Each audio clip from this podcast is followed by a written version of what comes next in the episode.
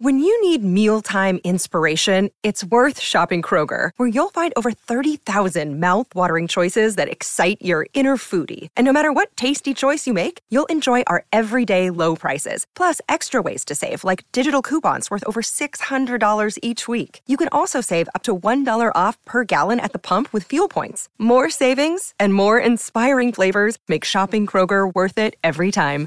Kroger, fresh for everyone. Fuel restrictions apply. With the Lucky Land slots, you can get lucky just about anywhere.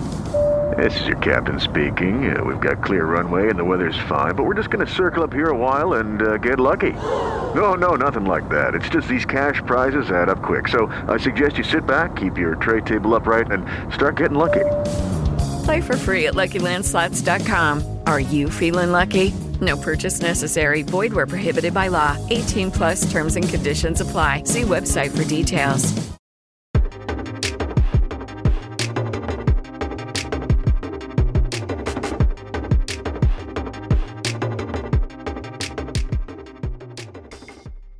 Welcome to Around the Kingdom. I'm Eric Lopez. No Trace Trylko. He is in his traditional bowl prep preparation, which means leaving the state.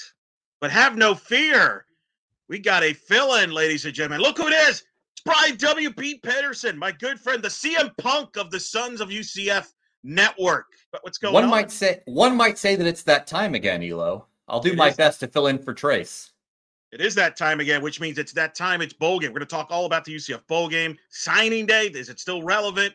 And much more coming up on this show with Brian W. Peterson, a fellow Dolphin fan, or still with us. He's not a Dolphin fan. In fact, he's a Cowboy fan. So we're technically against each other this week. But uh, none other than Adam Eaton joining us here.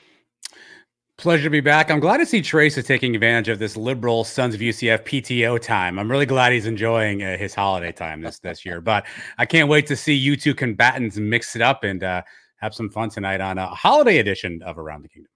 Ooh, holiday edition. Let's get going on it. Uh, Brian, let's start. Wednesday is National Signing Day. UCF will have its greatest recruiting class ever. Depending on where you look for your rankings, UCF's anywhere between the 25 to 35 range. The question, though, it's it's, a, it's very down low. All the focus on the transfer portal and things like that. Is is is this signing class as important as it used to be? I don't know that you can argue that it's as important as it used to be with the portal and NIL, you know, coming into the fold as they have in these last few seasons. Uh, we've seen the players come and go at their at their leisure at their will nowadays. So it's uh, it's probably not as important as it used to be, but I still think that it is the foundation of our program, right? Gus is going to go out and he's going to find the best players and and bring in the best class, which he has done year after year since he uh, took the head coaching job at UCF. Um, it is important. I don't know that it's in, as important as it once was, though. I I think I do think it's still very important, and I still think it's very critical because as we've found out, and we're going to get to it as this learn and learn more and more. The transfer portal is about dollars and cents, literally, and UCF doesn't have that right now. So their best opportunity is to hit it in this recruiting in the high school level, bringing in the young talent. I think Brian, this recruiting class is actually one of the most important in program history because this is the this is the class that I think will set the tone for whether you, how successful UCF will be in the Big 12 in the years to come. Not only is it important, Elo, it's important for Gus and the staff to be able to retain those players that they do bring in and sign, right? So going back to that NIL perspective in the portal, they have to be able to keep players on the roster once they've signed them. No doubt. And that comes with playing time. You're not going to keep everybody. But remember, signing classes, you're not going to hit on everybody, but you need to hit enough. But ideally, you hit enough on your signing class, and then the transfer port is where you fill out the, the weak spots. That's ideal. But UCF's got to build this roster up, and this has to live up to the hype if they want to be a contender in the Big 12. That's true. And you bring up a good point, the transfer portal. And, you know, one of the questions we've all been asking is why hasn't UCF been able to find a quarterback or sign a quarterback from the transfer portal yet? Right. There, there were questions about uh, McCall potentially coming in and signing with the Knights last week. There was lots of rumors. He ended up going to uh, NC State. Um, and UCF is still on the hunt for a potential quarterback to, to, to find in the portal. Rumors are starting to pop up. Perhaps KJ Jefferson out of Arkansas is a potential name that could wind up at UCF next year. But Uh, has Gus not been able to close on getting a transfer transfer quarterback to come in? What are your thoughts? First of all, I love the fact you're bringing in rumors and innuendo to this show. I like it. Hey, you know uh, what? Speculation, baby. I love that. But here's the reckless, thing: what I'm saying, reckless speculation. It's reckless. Well, that's what we do here at Sons UCF. I've learned. Uh, look, I'm going to say this. I think it's unfair to say Gus can't close. I just don't think he has enough.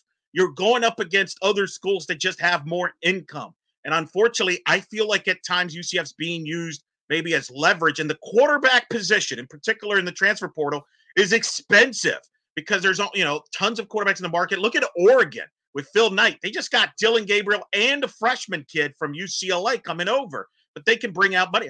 There's been rumors that Ohio State is trying to offer Marvin Harrison first round NFL money to stay at Ohio State instead of Crazy. going to the NFL draft. You see, and you know this, right? UCF can't compete with that. You had Gus Malzahn was on the in this press conference a couple weeks ago talking about the kingdom, and there's been so much chat about that. Is it or you know Trace asked him or where you at where you need to be from that standpoint? He's like it's a work in progress. I just don't think he has the funds. I've made this comparison, Brian. I'll use a baseball analogy. I feel like UCF's kind of like the Tampa Bay Rays. You're gonna have to outsmart people. You can't. You're not gonna outspend the Yankees and the Dodgers. And I feel like UCF's in that boat right now.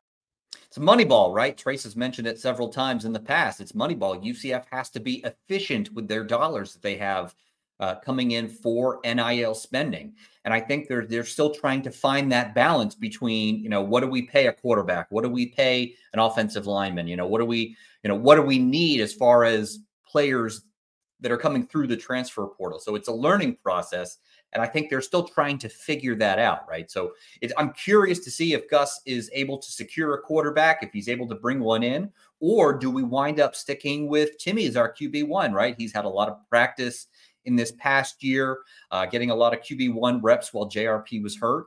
Does does he fill in for QB1 in the coming year, or, or do we see Gus go ahead and, and secure a portal?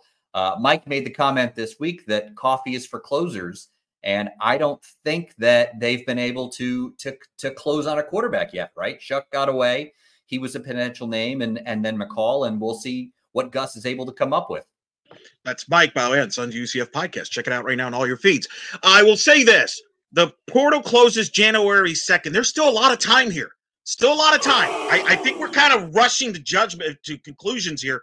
Well, there's still time in January. We get guys that'll probably en- enroll in January and take a look. So I would say that. But you mentioned Timmy McClain, Brian W. Peterson. He is, after all, perhaps the incumbent quarterback. He did start last year. They actually moved the ball with him.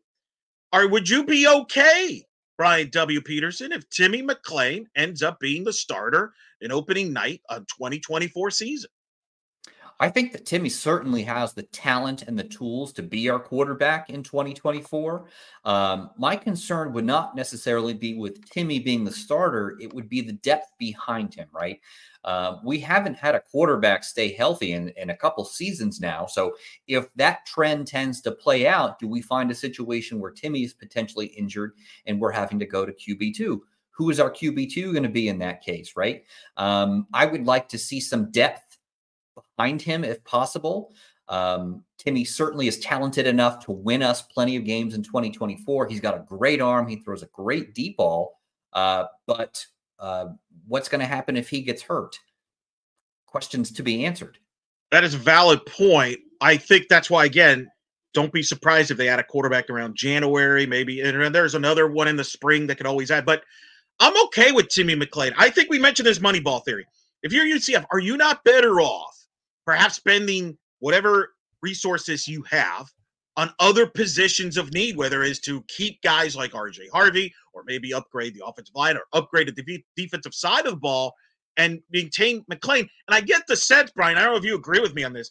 It feels to me for Gus or UCF, they're looking for a quarterback for a bridge cap next year. And I think the goal, the long term goal, is 2025 when you know, this recruiting class that's just going to be signed on Wednesday will be a year older. You're going to add another strong class, you would think.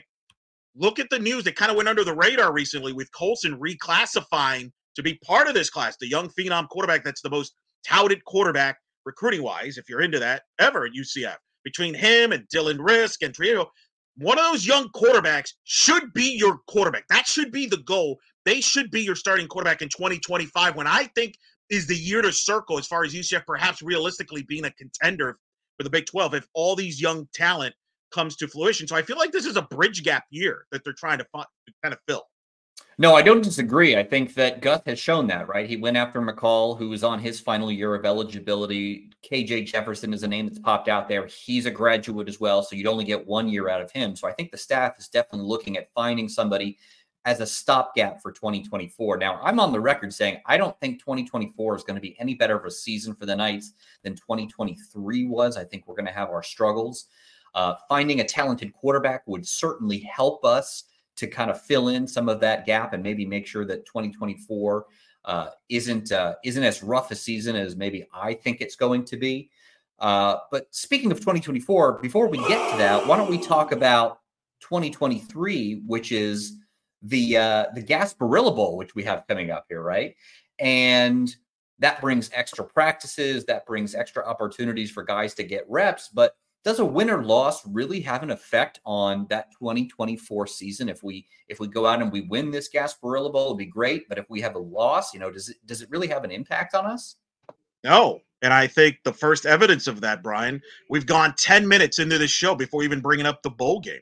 That would not have been the case years ago. Would you agree with that? But I think you would agree the bowl game is probably third most important thing this week behind you know the signing day and the transfer portal however you want to rank it i think a ucf fan would not care if they lost the bowl game if they felt good about hey we're going to get some talent coming in in the portal etc i don't think the win or a loss certainly you rather win the bowl game you'll feel better but i don't think it's going to change the you know the how you remember this coming season either way in my opinion yeah, I I tend to agree. I think that uh, the reps are great. The extra practices that come along with earning that bowl game is going to be a great thing for the team and and going forward. But I don't think that anybody is other than uh, bragging rights. You know, really has any thing behind this bowl game. Yes, it'll be great. It's the George O'Leary Bowl, right? Maybe we'll get two teams wearing gold on the on the field. That would be, you know, my my dream. There you go. There's uh, your goal reference. Eleven minutes in, folks. There but but otherwise, I don't know that,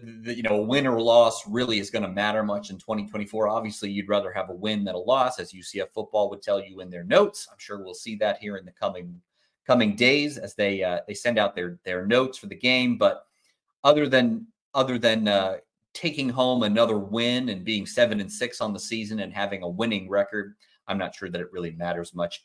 Uh, National Signing Day or early signing day is certainly much more important uh, in the grand scheme of things. Well, we have history to prove that. Remember, UCF lost to Arkansas State in the Cure Bowl. Oh my God, what does that mean? The following year they went undefeated, right? How could I forget? Anybody remember last year's bowl game? Because I don't. They lost to Duke. Who cares? Like it nope. does. It's bowl games don't matter. And I'm going to tell you this too, Brian with the playoff now expanding to 12 next year, I really wonder if people will even care about bowl games in general, what the future holds for that. Because I wonder if it's playoff or bust now, if that's the mentality moving forward with the expanded playoff and almost the bowl games. I've always compared these type of bowl games to the NIT in basketball, which some like, some don't. So I wonder if that's the, the future of bowl games as far as how people feel about it. I think it's been that way for a while, right? I, I'm a college football lover. I love to watch college football. I'll put it on at all times, but some people don't really care for the bowl season, right? They say that there's way too many bowls. We shouldn't have this many bowls and and they're meaningless. And I don't think you're wrong. I think that CFP is really where all the eyeballs go in the long run. No one's going to be watching the Gasparilla Bowl unless you're a UCF or a Georgia Tech fan. Uh, so I don't think it really matters in the long run. But I think we're at that time in our show where we send it back to Adam for a little bit of uh, silly game action. Adam. Yeah, one might say it's that time again, Brian. Before we get there, I'm really glad you're on the show this week because you are a kind of guy, Brian. I know you like a good party. I know you enjoy a good time with your friends and your family. And if you're thinking about having a party this holiday, Brian, you may want to check out the Sultry Spirit because they can add a touch of magic to your next event. That's right. They will take your party to that next level. Their bartenders specialize in creative twists on classic cocktails. Every sip will be unforgettable. They are a mobile bartending service for all your needs wedding, corporate event, Christmas party, tailgate, whatever. Their talented bartenders will shake up the perfect drinks and keep the good times flowing. Follow them on Instagram at the Sultry Spirit or give them a call at 941 567 7062. If you tell them you heard about them on the Sons of UCF and around the kingdom, 10% off and a special gift. Again, at Sultry Spirit or 941 567 7062. Take your party to the next level, my friends. All right, Brian, your first time with the silly game portion. And and I thought about you as I planned this game out, but this this is going to go to oh, Eric gosh. first and then go to you next, Brian. Obviously, big game on Friday, Gasparilla Bowl, last game of the year. Eric, I'll start with you. What uniform combo do you want to see UCF wear in the Gasparilla Bowl, Eric? Oh, that's good. Yeah, I knew you were coming with that, of course. And Brian, um, I know what Brian's going to say, so I'm going to say this. You know, Georgia Tech's going gold. I'm going to say you go in honor of George O'Leary, who is being honored at the game. Maybe a little black and gold, and just really throw people off and get everybody all on fire on social media. Just, just cause a storm. Do we know? Are we the home team? we are game? the home team. We are the okay, official so, home team. Yes. So theoretically, we, so we get choice. We would yes. be wearing we could be wearing colored jerseys as opposed to a, uh, a, an away game white jersey. Right. Yes. As much as much as I would love to see UCF breakout gold jerseys, I don't think that they have those waiting in the locker room for the players to uh, to throw on. So um, I'm going to go gold helmet, black jersey, white pants. I think that would be a great combo to break out against uh, to, uh, to, break out against Georgia Tech. I would say anthracite because we wore anthracite the last. Well, I guess it wasn't the last time we played him. When we played him on the road at Georgia Tech, we had gold helmets, anthracite, anthracite. Twenty twenty, yeah. It was a perfect look, I thought. But uh, Terry has said uh-uh on the anthracite, so so much for that. That 2020 Georgia Tech game, the best game of Josh Celiscar's career. We'll get back to that later. All right, Brian. Oh. The fun part about the silly game is you don't get advance notice of what I'm about to ask. So it's the holiday season. This is our last episode before the Christmas holiday. So, Brian, I'll start with you. Any UCF player or coach across any sport right now, if you could get them one Christmas gift, what are you getting and who's it for? You get one Christmas gift to any player, coach, administrator, anybody you want at UCF. What what what does somebody need that Brian W. Peterson can buy them for Christmas? I am going to say that I'm going to give a gift of NIL donation to Terry so he can keep his beloved song to uh to play during the uh the, what I don't know the name of the song. What's the name of the song? I love you, baby, my, by Frankie Valli. Yeah, there you go, the yes. Frankie Valli song. Yeah. He's the only one that seems to love it. So you're going to help Terry out by giving him some money to play that song. If he brings back gold jerseys. Okay, all right. Bribery. we got bribery. with strings attached. I love it. I love it, Brian. I'm a politician. That's fair. That's fair. wow. Oh, it's kind of scary, Adam, that you remember that song in like two seconds. That like, that was like, is that in your sound seared? It's seared in my memory. Very good. Uh, I'm going to go a little outside the box, but you're not going to be surprised with this answer. I am going to reward Coach Paul Maloney, UCF softball. More seats in the Plex. Spread it out. We got Oklahoma and Texas hosting. We don't need people sitting in like literally on the floor. Let's get more seats, get more people comfortable, get a big atmosphere down and make some revenue money there in softball. Let's make some money. That's part of the ambiance, Eric. What are you talking about? Sitting on the floor. yeah.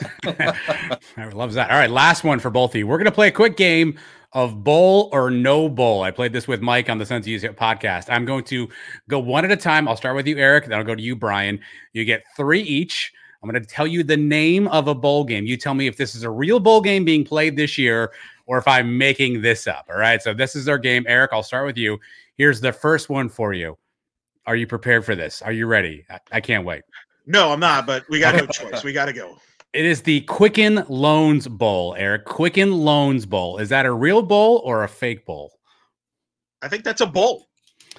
You are incorrect, my friend. There is oh. no Quicken Loans Bowl this I year. I apologize. I apologize. Brian David Peterson, ready? The SRS Distribution Las Vegas Bowl. Is that real or is that fake? There's no way you would have made that up, so I'm going to say yes. Brian W. Peterson is on the board. One nothing Brian W. Peterson. Way to go, Brian Peterson. Uh, all right, I'm going to go with this one, uh, Elo. The roofclaim.com Boca Raton Bowl. Oh, boy. It used to be, but I'm going to say no. No bowl. That's incorrect. It is still, it's still? The, roof, yes, the roof claim hanging in there, still hanging in there. Florida. Yeah, the cows yeah. are playing in that game, aren't they? In an in an upset. All right, Brian. Here we go. The Poinsettia Bowl. Poinsettia Bowl. That's an absolutely that's a bowl. Uh, not anymore. It's not my friend. not, a, not a bowl game this year. It was Ooh. indeed a bowl game in years past, but uh, not anymore. All right, Elo, last one for you. the John Deere Pinstripe Bowl. John Deere Pinstripe Bowl. I am going to say no, because that, that makes in Yankee Stadium, you're gonna have John Deere. You're saying no, that's not a real bowl? Yeah, I'm gonna say no. That is correct. It's the Bad Boy Mowers pinstripe. I'm not sure if that's better. I'm not. I'm not sure if that's better or uh, or not. Uh, all right, here we go. Brian David Peterson. Last one. The Tax Slayer Gator Bowl. You're an accountant. This should be easy money for you. The Tax Slayer Gator Bowl. layup. Come on, for you. Yes. That is correct. Brian Devy Peterson with two, Eric Lopez with one. Brian Devy Peterson knows bowls better than Elo. I'm not sure what you do with that, Brian, but congratulations. Adios. Wow. X layers. All right. Well, the question is Does this last silly game segment prove there's too many bowl games, Brian? Well, one person that maybe has a solution to that is George O'Leary, who was on the exclusive interview with Sons of UCF talking about what he would do to bowl season and the bowl games. He thinks you should have eight wins minimum to be eligible for a bowl game. What do you think of George O'Leary talking about how you need eight wins to play in a bowl game? And is there too many bowl? You know, I listened to that interview. Great interview. Adam and Mike have this way of bringing out George O'Leary and like lightening him up and getting him to answer these questions I didn't think he'd ever answer. Uh, and while I agree with George, I think that that maybe they could adjust how teams are, you know, becoming bowl eligible. Maybe six and six is a little uh, flexible, a little too flexible for some of these bowls, and maybe more wins should be required. I don't know that necessarily eight wins is where I would land. Um, I maybe let's compromise. Let's say it's six, at least six wins now. George says eight.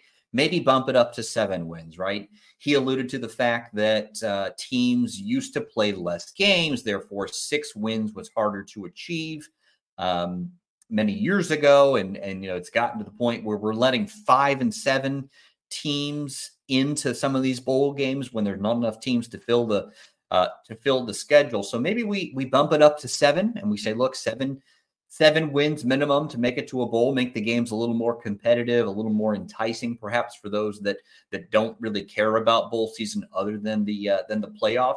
I'd be okay with that.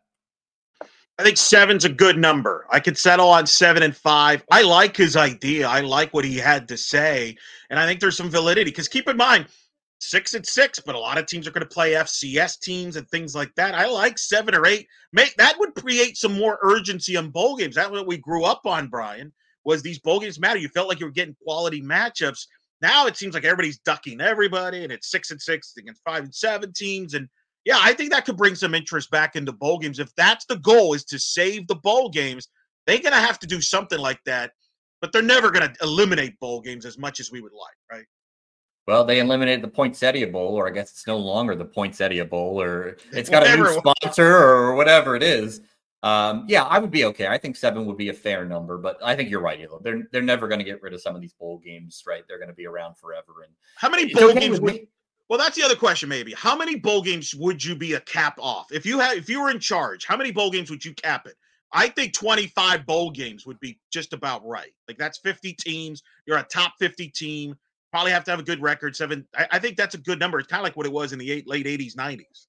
That's fair. I mean, I like I'm a college football guy though, right? So give me all the college football I can take. So I'm okay with with the number of bowl games that they have. I realize I'm the minority on that, but you know, I, I, 25 games would be would be more than sufficient, I think.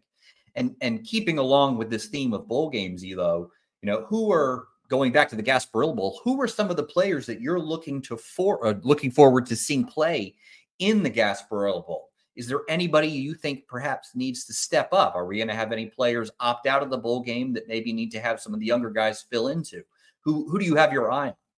Well, as of knock on wood, as of now, most of the guys on both teams are going to play, which is a rarity in these bowl games. I mean, look at the Orange Bowl, Brian. There's nobody playing on either side between Florida State and Georgia. I heard, I think I heard where Florida State might be down 20, 25 scholarship players when it's all said Wow. and done.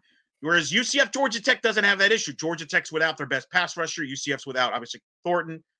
I want to see RJ Harvey. I know it sounds redundant. I'm curious how he finishes off this bowl game. Is this his last game? Is he staying? I'm kind of curious to see how he plays. But I'm with you. I like to see some young guys that maybe we haven't seen as much get more playing time. Because again, I think it's an exhibition. Let these guys play. They're going to be a big part of next year. You know, it's funny you mentioned RJ Harvey, who we're not sure yet what he's going to be doing for the 2024 season, you know, and, and if he's going to declare for the draft, is he going to opt out of the bowl? He has not said that that is the case. So all indications are he's going to play. He posted on social media today a picture of the uh, the Knights bus that looked like it had a little bit of a tire issue. It looks like they had a blown tire on their way to Tampa, but there was a picture by RJ Harvey of the blown out tire for the bus, which tells me he's at least traveling to the game. So I'm expecting to see RJ Harvey play in this at this point in the in, in, you know until UCF tells us otherwise. That'd be great for the team. Get RJ Harvey out on the field. Uh, let's win this game and let's see what happens in 2024. Did you just break some news here? Are we burying the lead? We had a tire blown and the bus ride. What are we doing? That's not a good omen. What are we doing? Breaking news. Yeah, that's not a good omen, but but it is a good omen that RJ Harvey is potentially going to be playing in the game. So I'll take it. There's that adversity that Gus was talking about, right? That's Team right. dealing with a with a blown tire on the bus. It's all right. Set the set. Yeah, overcome a tire. Good lord, unbelievable. All right, let's turn it. Believe it or not, there is other sports going on at UCF. Men's basketball. Right. You ever heard of men's basketball? Yeah, I they're have. playing 10 games into the season. They're coming off a 74 51 win against Maine on Monday night. They'll be back home on Thursday Knight against Florida A&M. Former night assistant Craig Brown, by the way, on the FAMU staff. Tip off seven o'clock. Check your radio stations as well. You can dial in, listen to this a certain voice on this show. And the game's on ESPN Plus. But give me, Brian. My question is, what's your thoughts on UCF basketball? Ten games in now.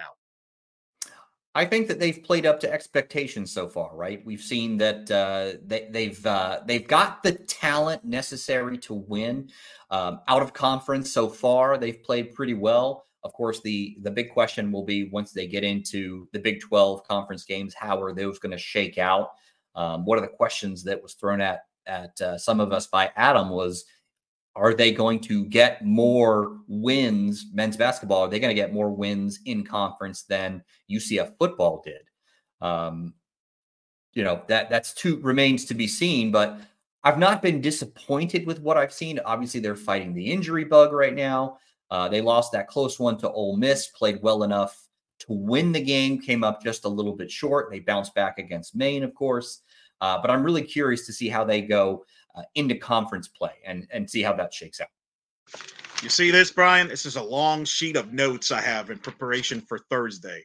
Here's what I will tell you this team is in the top 40 in field goal percentage defense, 39% against. Turnovers forced, nearly 16 turnovers forced a game. They're also top 45 in offensive rebounds. I think they're long, lengthy. They also play in a strength of numbers, Johnny Dawkins had said.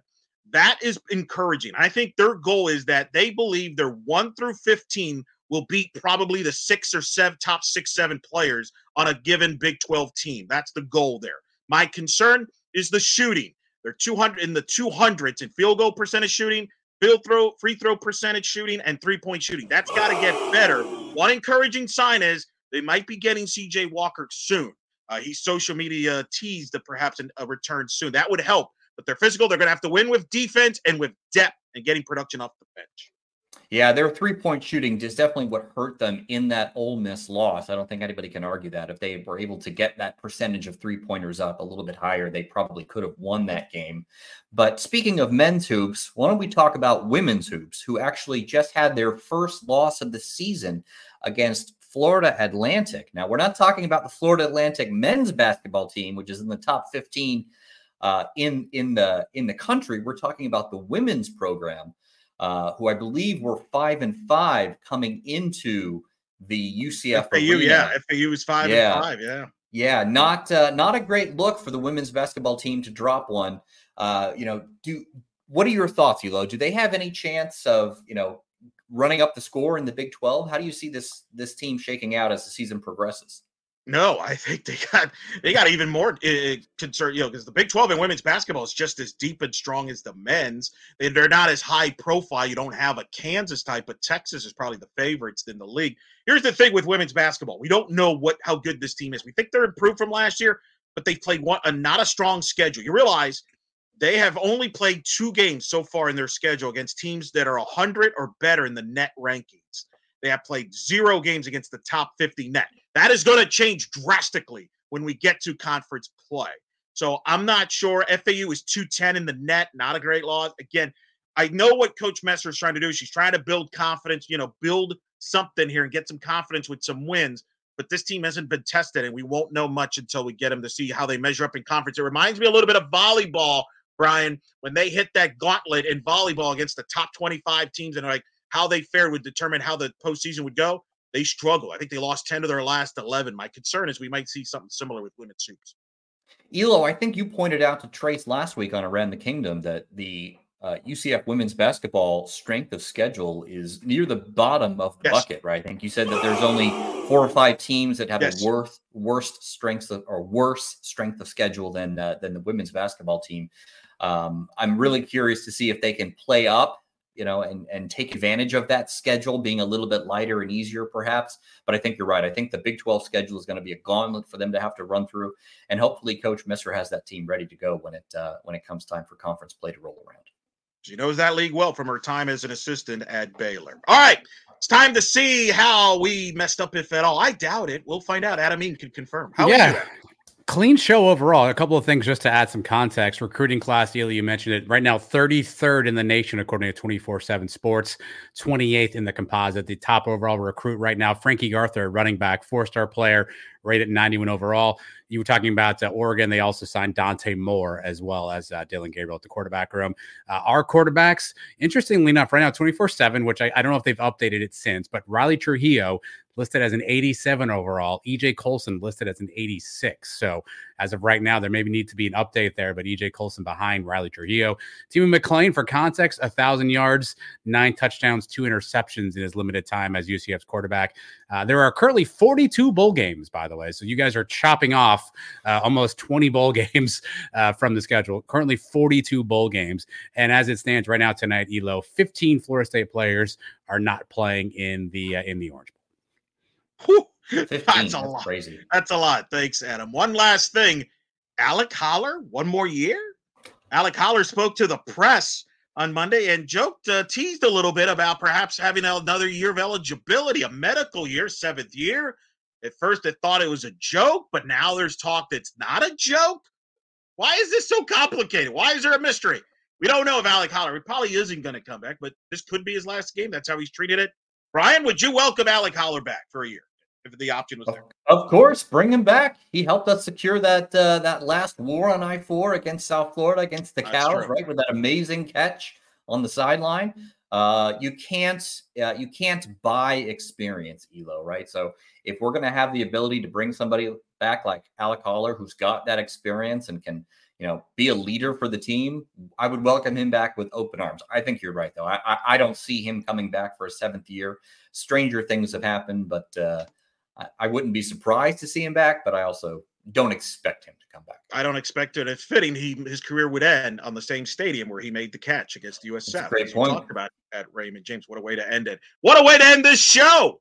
Thank you, Brian W. Peterson, for filling in for Trace, who's on vacation with family time. Uh, thanks to Adam Eaton. Make sure you check out all your Sons of UCF content. The podcast is out. Check out the George O'Leary exclusive interview that Mike and Adam had. And uh, for much more of their coverage as they get ready for Gasparilla Bowl, check out Brian's our rating as articles as well throughout on Sons of UCF. All of us enjoy the bowl game. This has been Around the Kingdom. Eric Lopez saying good night and charge on.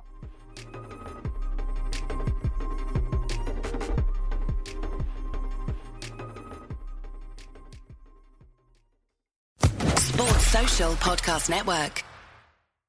Lucky Land Casino asking people what's the weirdest place you've gotten lucky? Lucky? In line at the deli, I guess? Aha, in my dentist's office. More than once, actually. Do I have to say? Yes, you do. In the car before my kids' PTA meeting. Really? Yes. Excuse me, what's the weirdest place you've gotten lucky? I never win and tell. Well, there you have it. You can get lucky anywhere playing at LuckyLandSlots.com. Play for free right now. Are you feeling lucky? No purchase necessary. Void where prohibited by law. 18 plus. Terms and conditions apply. See website for details.